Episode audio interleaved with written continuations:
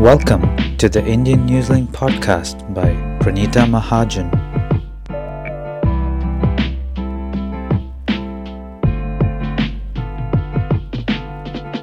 Hello, everyone, and welcome to another episode of the Indian Newslink podcast. I'm Pranita Mahajan, and I wanted to talk to you about the new announcement that came in last week, um, and we did a story on it, and a lot of you were very interested and shared your comments with us um, on how this would be the move in the right direction. And the story was about financial literacy, which is now going to become compulsory for students across the country. Prime Minister Chris Hipkins made an announcement that uh, starting 2025, we would have financial literacy as part of uh, the curriculum for all the stu- school going kids. And that is to address the low levels of money and budgeting skills uh, that were observed uh, in the school leaving age group. Um, the prime minister said that uh, we we really want our young New Zealanders to leave school knowing how to manage their finances, it is very important uh, for them to have this skill and for us to give them the right approach and the means uh, so that when they leave school, uh, they have the right kind of knowledge that is required. They should have core knowledge of saving, budgeting, banking, borrowing, how to pay their bills, the taxes, how the KiwiSaver works the mortgages, finance, um, all this is very important uh, and it's a very essential part of an adult's life.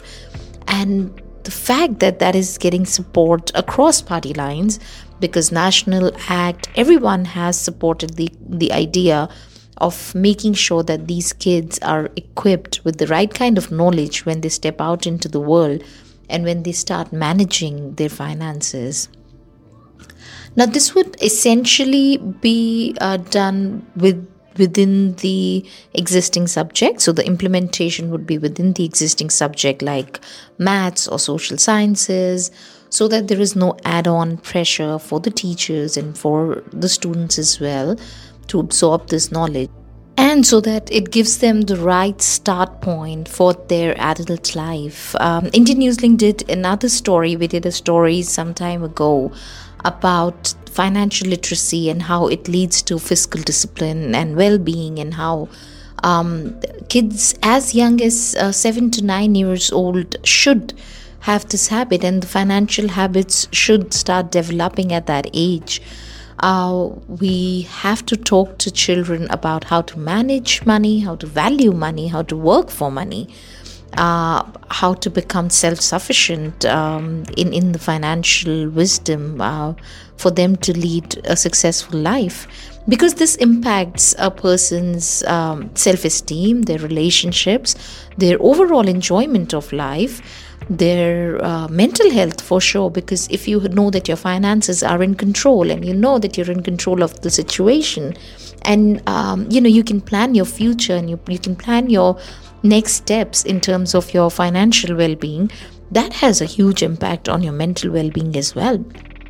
And parents, schools, um, even even banks and, and institutions are basically the first touch point to make sure that the children are receiving the right kind of tools and the knowledge to make sure that uh, they're on top of this game uh, because uh, financial literacy essentially is just like learning another language because uh, money has its own language. And it is um, a very important aspect of effective holistic education for a person and that gets uh, becomes a very very strong reality for our teenagers. Um, there was a survey recently done by greenlight uh, and they said that 86% of the teens uh, want to start investing want to learn more about how to manage their money and how to uh, grow in, in the field of financial well-being.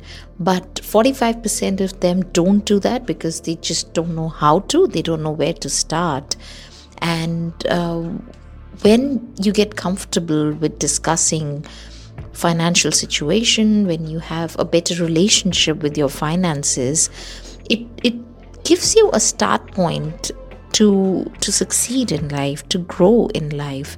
And just like many other things, uh, nurturing a positive relationship with your money is, is equally important. So it's very important for teenagers, for the young people to come and discuss these matters with the adults of the family. Share your thoughts. Uh, treating financial discussions as a taboo or an adults only subject will only lead to um, the children feeling uncomfortable and highly unprepared about the topic.